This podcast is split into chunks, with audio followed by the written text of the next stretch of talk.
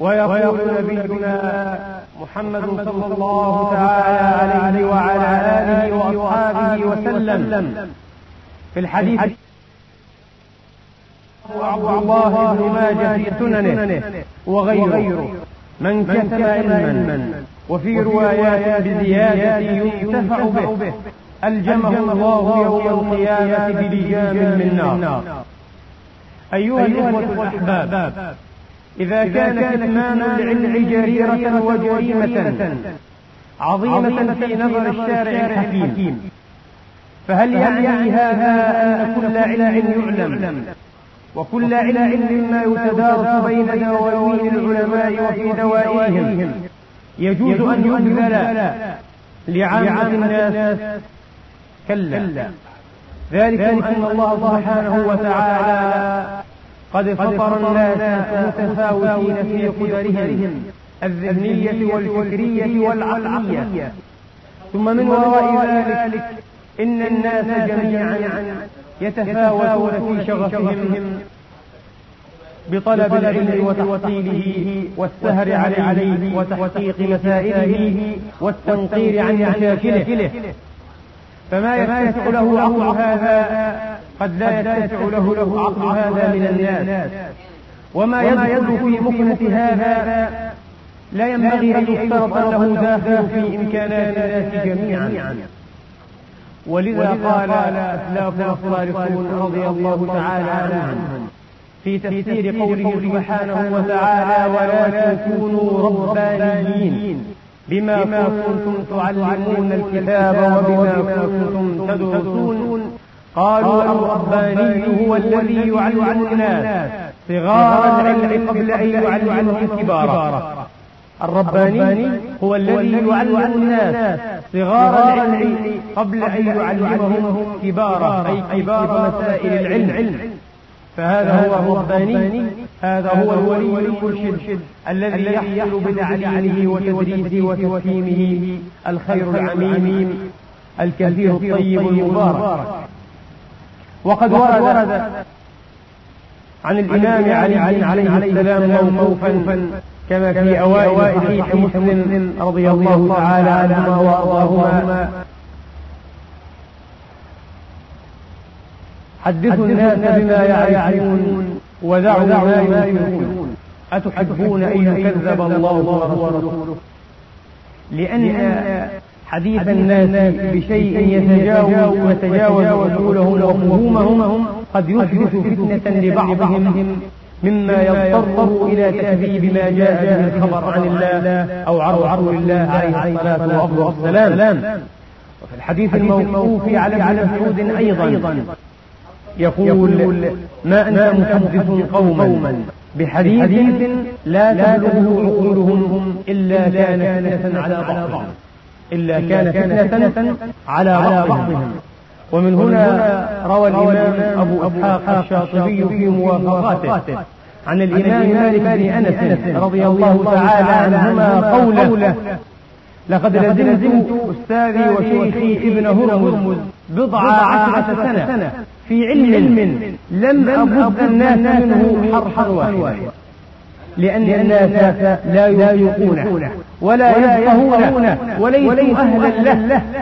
وقد كان الإمام علي عليه السلام وكرم الله وجهه يضرب صدره ويقول إنها هنا علوما لو أن لها حملة.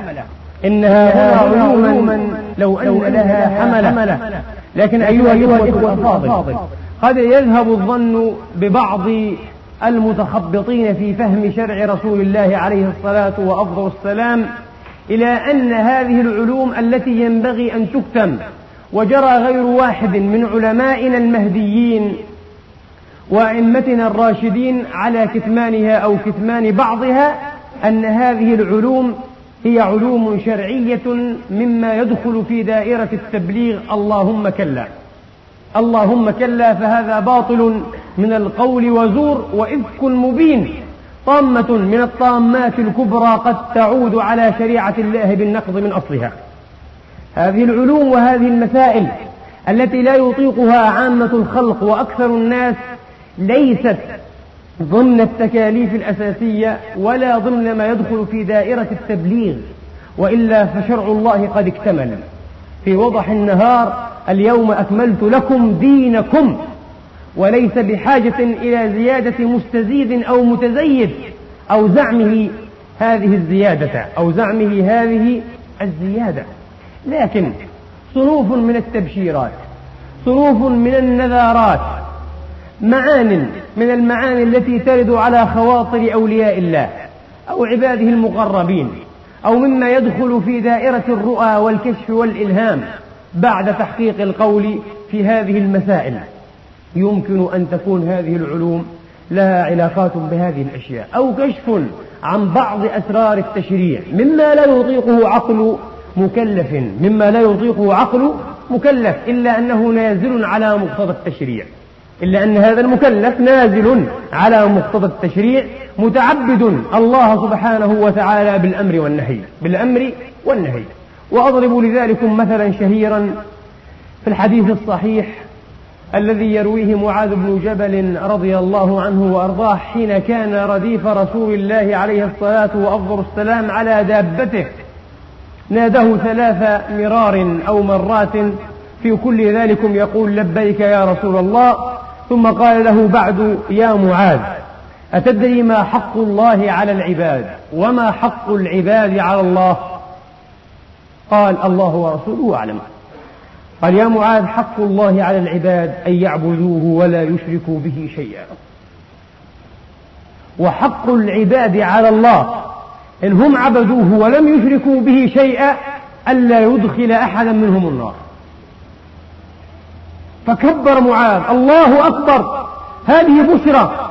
يا رسول الله أفلا أبشر الناس؟ قال كلا. لا تبشرهم فيتكلوا. اكتم هذا العلم. أنا خصصتك به لأنك من أهله أو لأنك أهل له لكن لا يستطيعه كل الناس الذين قد يترجمون. هذه البشارة الإلهية الجلة العظيمة الكريمة على أنها إذن بالقعود وإذن بمخالفة الله في أمره ونهيه. بمخالفة الله في أمره ونهيه. لا تبشرهم فيتكلوا. وقد قص أبو هريرة رضي الله تعالى عنه نحوا من هذا الحديث وخرج معجلا يريد أن يبشر الناس به فعرض له في سكته أو في طريقه الفاروق عمر ومن مثل عمر؟ أبي حفص رضي الله تعالى عنه وأرضاه. قالوا إلى أين يا أبا هريرة؟ قال سمعت حديثا عظيما من رسول الله أريد أن أبثه الناس أريد أن أبشر الناس بهذا الحديث. قال ما عساه يكون هذا الحديث. قال كذا وكذا. نحو مما قصصت عليكم من حديث معاذ. ضمان دخول الجنة والفوز والظفر للموحدين. القائلين لا إله إلا الله محمد رسول الله. اللهم أمتنا على شهادة التوحيد. صادقين مصدقين غير مغيرين ولا مبدلين. اللهم آمين. فضرب عمر رضي الله عنه في صدر أبي هريرة. ضربة قوية قال خررت لإثي منها. وقعت على مقعدتي. ضربة قوية أبو هريرة ضعيف البنية وضعيف الجسم وعمر عملاق في علمه وإيمانه وجسمه. ضربه ضربة في صدره قال فخررت لإستي قال عمر عندما التقى برسول الله يا رسول الله يريد أن يبرر هذا الفعل وهذا المنع الذي عرض به للصاحب أبي هريرة. قال يا رسول الله خل الناس يعملوا. عمر يفهم الناس. الناس إن سمعوا هذا الحديث كما قلت ترجموه على أنه إذن وإجازة بالقعود. إجازة بالقعود ومخالفة التكاليف الإلهية. فقال عليه الصلاة وأفضل السلام خلهم يعملوا. نعم. وافقه. خلهم يعملوا. اتركهم يعملوا. نعم. فلكل مقام مقال. ولكل علم ومعرفة الرجال. ولكل علم ومعرفة رجال أيها الإخوة الأحباب أردت من وراء هذا الكلام أن أقول إذا كان هذا هو شأن العلم النافع والعلم الحق في ذاته الحقيق بأن يدرس وأن يتعلم في حق من استأهله واستعد له بالأداء في حق من استأهله واستعد له بأداة التحصيل والتعليم. والثقافة والزكانة والفقه والإدراك. فما عسى أن يكون حكم الشارع في العلوم التي تغيب العقل وتثير كوامن الغريزة وتحرك الحيوان الرابض في دمائنا. تهيج علينا سعار الغرائز المحموم وتفسد نظام القيم وينفرط بها عقد الأخلاق والمبادئ الحقيقة بالاتباع. في مجتمع الموحدين. ما عساه يكون حكم الشارع في هذه العلوم. هذا إن صح مع اعتساف واعتباط أن تسمى علوما. فلنسميها أقوالا. هذه الأقوال والحكايات. وما تقذف به المطابع. وما تقذف به ألسنة المحاضرين والمتكلمين. وما تخرج به على الناس. أجهزة التلفاز أو الرائي صباح مساء. فضلا عما يسمع سماعا. ما حكم الشارع في هذه الأشياء؟ حكمه لا بد أن يكون واضحا ومحددا. أثار في نفسي بعث هذا الموضوع وطرحه والعرض له. ما رأيته أمس في إحدى الفضائيات كما يسميها بعضهم.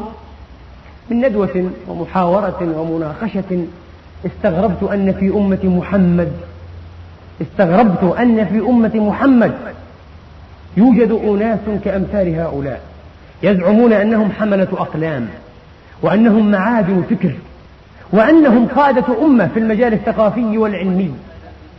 ووالله ووالله ووالله ثم والله ما هم إلا مخربون ومفسدون. صنعت عقولهم في الغرب أو وفق مناهج الغرب لا يدرون شيئا من دينهم ولا يقيمون وزنا لشيء من تراثهم وقيمهم وقيم مجتمعاتهم. المفسدون في الأرض مخربو عقول الناشئة مفسدو ضمائر الشعوب. وتتيح لهم هذه الفضائيات التي يشاهدها الملايين من أبناء العالم الإسلامي المترامي الأطراف. في الصباح والمساء والمسألة دارت هل الكاتب والفنان صاحب الكلمة المصورة والممثلة والمحكية والمطبوعة هل هذا له الحق أن يتحرر من جميع القيم والمبادئ والإلزامات العرفية فضلا عن الدينية أولا وقبل كل شيء وأن يخرج على الناس بما شاء مما يعتمل في قلبه المعطوب وفي وجدانه الفاسد المؤثر. وكان رأي جمهورهم قاتل الله جمهورهم النعم. كان رأي جمهورهم النعم يجوز فهذه حرية المبدع. وهذه حرية القائد صاحب الكلمة الفنان الملهم أن يتكلم بما شاء وأن يقول ما شاء خالف الله ورسول الله والمجتمع بقيمه وعاداته وأعرافه فلا بأس لأنه مبدع. من أين أتوا بهذه الفكرة المجرمة؟ من أين أتوا بهذه الفكرة الآثمة؟ أتوا بها من زعم يزعم أن العلم للعلم وأن الأدب للأدب وأن الفن للفن. وأن الإبداع للإبداع لا شأن للخلق ولا للقيم ولا للدين ولا للمجتمع بأعرافه في تقييد شيء من ذلكم كله من ذلكم كله.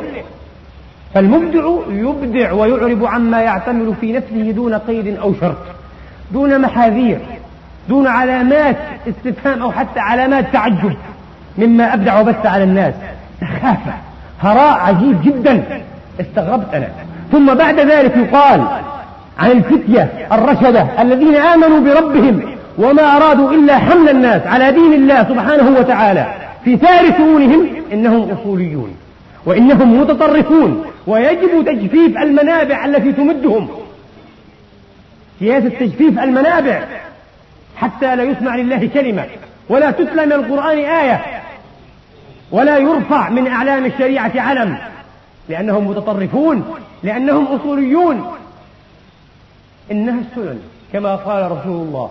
إنها السنن جرت علينا كما جرت على من كان قبلنا والله. السنن قلدنا من كان قبلنا من الأمم الهالكة والأمم البائرة باسم العلم وباسم تقليد الغرب وباسم مقاييس النقد. هؤلاء لا عقل لهم. حتى بعض الأيقاظ النابهين من الغربيين أنكر هذه الخرافات والخزعبلات وقال كلا العلم لا بد أن يكون محكوما بالقيم. برتراند راسل الملحد الفيلسوف الإنجليزي الملحد المفسد قال العلم لا ينقذنا بل إن العلم هو سبب مأساتنا. العلم بدون حكمة هو سبب أزمة الحضارة الغربية. هذا ما قاله برسان راسل في كتابه فلسفته وكيف تطورت. العلم وحده قيمة من القيم. المعرفة الإبداع الفن الابتكار الاتجار الآراء الجريئة كل ذلك وعرضه قيمة من القيم. لكن تأخذ مثابتها وتأخذ قدرها وقيمتها واعتبارها منتظمة في سلك قيم أعم. يحددها دين الله أولا شرع الله أولا سبحانه وتعالى. ثم ما تعارف عليه الناس من محامد الأخلاق ونبيل العادات والمروءات. خذ العفو وأمر بالعرف. مما تعارف عليه الناس وحس الناس إذا استقام لا يوم إلا بخير ولا يرضى إلا الخير وما زال حس أمة محمد إلى يومنا هذا حسا طيبا وحسا خيرا وإن فسد حكامها وإن فسد بعض علمائها وبعض قادتها إلا أن الحس العام هو حس خير ومبارك وعلى السواء بحمد الله تعالى. نعم إنهم يرابون لكنهم يجرمون في نفسياتهم وفي مقالاتهم الربا العامة من أمة محمد. قد يضطرون إلى دفع الرشا لكنهم يرونها سخافة ويرونها من كبائر الذنوب وعظائم الجرائر والجرائم. إنهم إنهم الميزان الاعتباري أو سلم المعايير ما زال مستقيما نوعا ما في أمة محمد. هؤلاء يريدون أمة محمد. بعد أن فسدت رؤوسها بعد أن فسد حكامها أن تفسد عامتها. والقصة كلها تدور على ساقطة. ممن يزعم لهن أنهن من حملة الأقلام من حاملات الأقلام. والله هؤلاء الذين أظهروهم في التلفاز والله لا يجدون نطق عشر كلمات بالعربية الفصحى وأدباء. والله لا يجدون نطق عشر كلمات. إلا ملحونات مكسرات معثرات يشتكين من ظلم العربية. ثم يدعون أنهم حملة الفكر حملة القلم. جهلة! أن يبدلوا لنا معاييرنا وقيمنا. هذه الساقطة كتبت عن أشياء تزعم أنها صور منتزعة من مجتمعنا العربي الإسلامي. إحدى هذه الصور امرأة تعرفت على رجل في ليلة ولم يسبق لها به معرفة ثم ضاجعها وضاجعته. أستحي من هذا الكلام. هذه صورة المرأة العربية؟ هذه صورة المرأة المسلمة؟ وندافع عن هذا الكفر وهذه النكارة. في إذاعة فضائية مثل هذه ويقال إنه أدب وفكر وفن صدق رسول الله عليه الصلاة وأفضل السلام حين قال كيف بكم إذا طغى نساؤكم وفسد شبابكم وتركتم جهادكم؟ قالوا وإن ذلك لكائن يا رسول الله؟ قال نعم وأشد منه أي سيكون لكنه لم يقل هنا سيكون وأشد منه قالوا وما أشد منه يا رسول الله؟ قال كيف أنتم؟ هنا قال أنتم وفي الأولى بكم. كيف أنتم؟ إذا لم تأمروا بالمعروف ولم تنهوا عن المنكر. إذا فقدنا خيريتنا فقدنا شرفنا فقدنا امتيازنا الرئيس. كنتم خير أمة أخرجت للناس تأمرون وتنهون وتؤمنون. لا أمر ولا نهي فيهتز الإيمان يتزلزل أس الإيمان. قال عمر كما أخرجه الطبري في تفسيره من سره أن يكون من هذه الأمة أي من خير أمة أخرجت للناس فليؤدي شرط الله فيها. إذا فليأمر بالمعروف ولينهى عن المنكر وليسلك نفسه في نظام الذين آمنوا بالله ولم يشركوا به أحدا وتؤمنون بالله. كيف أنتم إذا لم تأمروا بالمعروف ولم تنهوا عن المنكر؟ هذه كانت عجيبة في عهد الصحابة. مستحيل مستحيل. كان بعضهم يؤلي على نفسه أو يألو على نفسه أنه لو وضعت الصمصامة هنا في رقبته أو في عنقه أو في ظهره وظن أنه ينفذ شيئا سمعه من رسول الله قبل أن تقطع عنقه لأنفذه وهكذا بلغنا دين الله الذي فرطنا فيه والذي أرخصنا قيمته وضيعنا أمانته وزعزعنا ثقة العامة به. قالوا يا رسول الله أو كل ذلك كائن؟ قال نعم. وأشد منه سيكون. كيف أنتم؟ إذا رأيتم المعروف منكرا والمنكر معروفا صار المنكر أدبا وفنا وإبداعا وتخليقا وابتكارا يدافع عنه. قالوا يا رسول الله أو كل ذلك كائن؟ قال نعم وأشد منه سيكون يقول الله بي حلفت لأتيحن لهم فتنة يصير الحليم فيها حيران والله ما حيرتنا والله نحن حائرون حتى علماؤنا حائرون. حتى علماؤنا بعض علمائنا المسلمين القادة المجاهدين والله أقسم عليهم أنهم حائرون. لا يعرفون كيف يوضحون السبيل لهذه الأمة ولا يرشدون هذه الجموع التائهة من هذا الشباب الصادق المتحمس وبعضهم لا يحسن ذلك. نحن في حيرة يا إخواني. نحن في حيرة من أمرنا على جميع المستويات. لهذا النفاق والزيف الذي نعيشه لهذا الغش الذي سود حياتنا الثقافية والعلمية والاجتماعية والقيمية الأخلاقية. بي حلفت لأتيحن لهم فتنة يصير الحليم فيها حيران. اللهم غفرانك اللهم غفرانك ولطفك بنا حنانيك يا رب العالمين. نعم. وقد روى ابن أبي الدنيا راوي هذا الحديث أيضا. عن أبي سعيد قال يأتي على الناس زمان يكون خيرهم الذي لا يأمر بالمعروف ولا ينهى عن المنكر. لماذا يكون خيرهم؟ على الأقل لأنه لا يأمر بالمنكر ولا ينهى عن المعروف. والآن نعيش نحن ونصطلي بسياط أناس يريدوننا على المنكر وأن نعزف عن المعروف. إن, أطع إن أطعتموهم أيها الإخوة قذفوكم في النار كما قال رسول الله. وإن عصيتموهم قتلوكم. ما الفعل في هذه الحيرة وفي هذا التخبط؟ لا إله إلا الله. ما هذا الذي نعيش؟ اختل السلم واختل الميزان عند هؤلاء فصاروا كقوم لوط الذين قالوا أخرجوا آل لوط من قريتكم. وبماذا بررتم هذا الإخراج؟ إنهم أناس يتطهرون. هؤلاء نظيفون أخلاقهم نظيفة ونفوسهم مستقيمة إذا أخرجوهم لا حاجة لنا بهم. هؤلاء هكذا صار لسان حالهم يقول. أخرجوا هؤلاء الشباب الرشد الفتية المؤمنين من ومن بلدانكم وهجروهم واضطهدوهم لأنهم أناس يتطهرون. نحن لا نريد أمتنا إلا على خير. والله يا أحبابي قبل أيام احتجت أحد إخواني وأحبابي في مبلغ من المال. قال آتيك أو تأتيني؟ قلت آتيك. قال تفضل. فذهبت إليه وأثر في ذهابي إليه قلت لا إله إلا الله.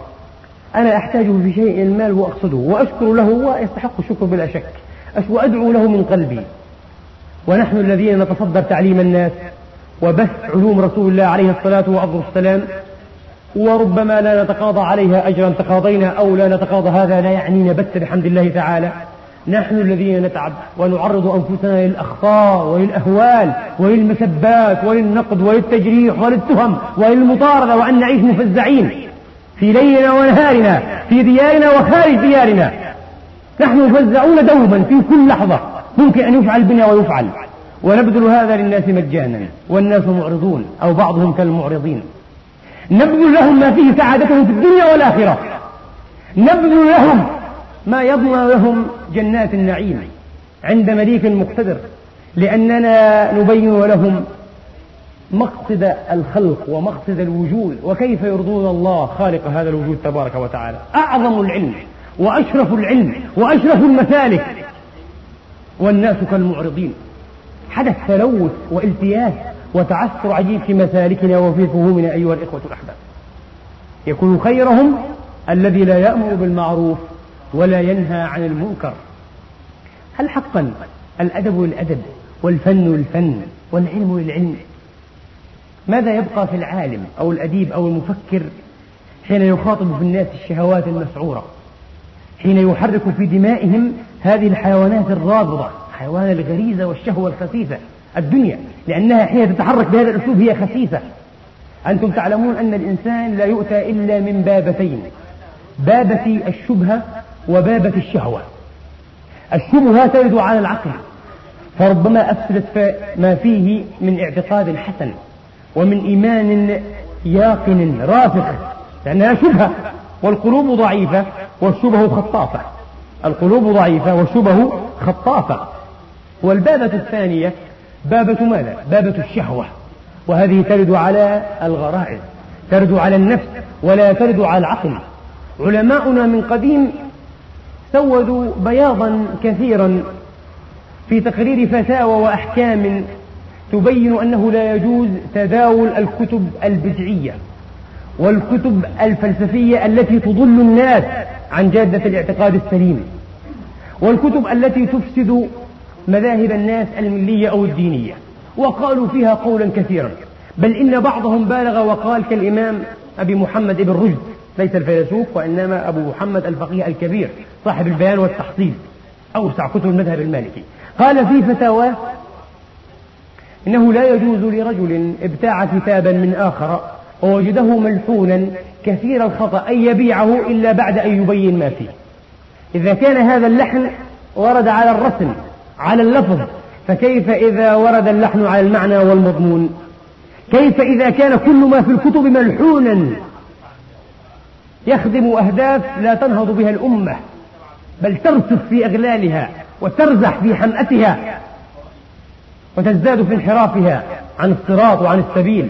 كيف؟ هل يجوز بيع هذه الكتب؟ هل يجوز تعميمها؟ قالوا حرية الفكر حرية الكلام.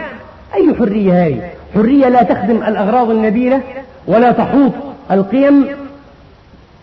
ومعاقد الدين حرية المهابيل أو المجانين أو المفسدين المدسوسين الله أعلم بما وراءهم ومن وراءهم ومن ورائهم.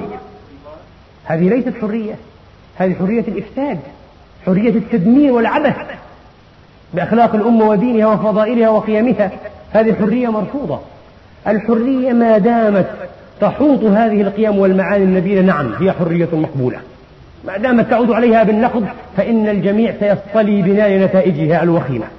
سيرعى في مرعاها الوبيل فلا يقرها ولا ينادي بإطلاق العنان لها. عاقل فضلا عن فاضل. عاقل فضلا عن فاضل فهذه حرية مرفوضة. ثم إن علماءنا فصلوا وقالوا حتى الكتب المفسدة التي تفسد العقول وأنا أتكلم عن الكتب التشبيهية كتب الشبهات.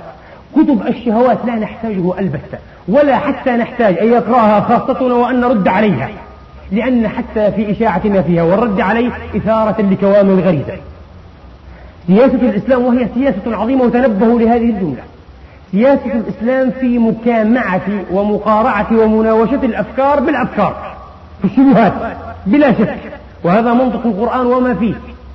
وأما في ميدان الشهوات في الميدان الذي يدغدغ عواطف الشباب المراهقين والشابات المراهقات ومن في حكمهم فهذه يعالجها الإسلام بالكف بالمنع من أصله. من أول الطريق يمنع أن يتاح لها أي حرية. لأنها لا تخدم شيئا يفيد المجتمع. أما الأفكار فقد تكون عن تأويل قد تكون عن اجتهاد حسن قد تكون عن قصر نظر قد تكون عن شبهة رسخت في عقل هذا الكاتب فنحتاج أن نرد عليها بالفكر. ومع ذلك لا يقرأها كل أحد ولا يتعرض لها كل أحد. يقول بعضكم إذا نحرم على دون النشر والمطابع إذا كان هذا بوسعنا أن تطبع كل ما تريد. نقول نعم. يمنع أن تطبع كل ما تريد إلا في حدود ما تمد به الخاصة من علمائنا ومفكرينا العلماء الراسخون والمفكرون الأثبات الثقات لهم أن يقرأوا ما شاءوا. من كتب المال الأخرى من الكتب الفلسفية والفكرية والعلمية ما شاءوا وأن يردوا على ذلكم لأنهم مقتدرون على أن يميزوا الخافر من الزباد. آه والثمين من الغث أو الغث من الثمين. الثمين من الغث. نعم. وما إلى ذلك. إنهم على ذلك مقتدرون. فهؤلاء يجوز في حقهم. إذا أفتى الإمام أبو إسحاق الشاطبي في الإفادات والإنشادات أحد كتبه الرائعة صغيرة أفتى أنه لا يجوز للعامة أن تقرأ كتاب قوت القلوب لأبي طالب. قال يحرم على العوام أن يقرأوا هذا الكتاب لأنه يضلهم في عقائدهم. وقد رأيت بنفسي والله شبابا من بلدي أحبابنا تعاطوا قراءة هذه الكتب الكتب الصوفية لمحي الدين وبد العارف لابن سبعين وكتب أبي طالب وفلان وعلان وكل ما ينسب لحجة الإسلام الغزالي. فنهيتهم وناقشتهم فرأيتهم لا عقل لهم دخلوا في عقولهم ثم تم جنونهم عن قريب. جنوا والله. تم جنونهم عن قريب. دخلوا في عقولهم وفسد دينهم رأيتهم زنادقة. ثم بعد ذلك عن قريب تم جنونهم أو جنون بعضهم. جن والعياذ بالله لا يجوز. لا يجوز. وأما العلماء الراسخون والمفكرون الأثبات نعم لهم أن يتعاطوا هذه الكتابات. وهذا معروف عن أمثال ابن تيمية وابن حزم وتلميذه إلى ابن تيمية ابن القيم والإمام القرافي المالكي الشهاب والإمام رحمة الله الهندي في المعاصر. هؤلاء قرأوا كتب الملل الأخرى. قرأوا كل أسفار اليهودية والنصرانية وألفوا الكتب الجامعة المانعة في الرد عليها بالأدلة الإلزامية بالأدلة الإلزامية. وكثير من عصريين من أهل الفكر والعلم والتثبت يسلكون هذا المسلك. لكن هذا مسلك لا يسوغ للعامة. لا يسوغ للعامة. لا بد أن نستوثق مما عندنا. لا بد أن نستوثق مما عندنا. حتى إذا شهد لنا بالوثاقة والتحقيق صرنا إلى اطلاع إلى اطلاع على ما عند الآخرين. وأما ما يتعلق أركز على هذا المعنى بالكتب الشهوية المدغدغة للعواطف. التي تريد أن ينفرط عقد الأخلاق والقيم والأعراف النبيلة الحسنة فهذه ينبغي أن تشن عليها حرب شعواء لأنها لا تخدم أمتنا في هذا الوقت بالذات. لا تخدم أمتنا في هذا الوقت بالذات وإلا ما معنى أن تباع هذه الكتب الرخيصة بأسعار رخيصة وأن تباع في الشوارع, في الشوارع وعلى الطرقات وعلى القوارع في كل البلدان العربية.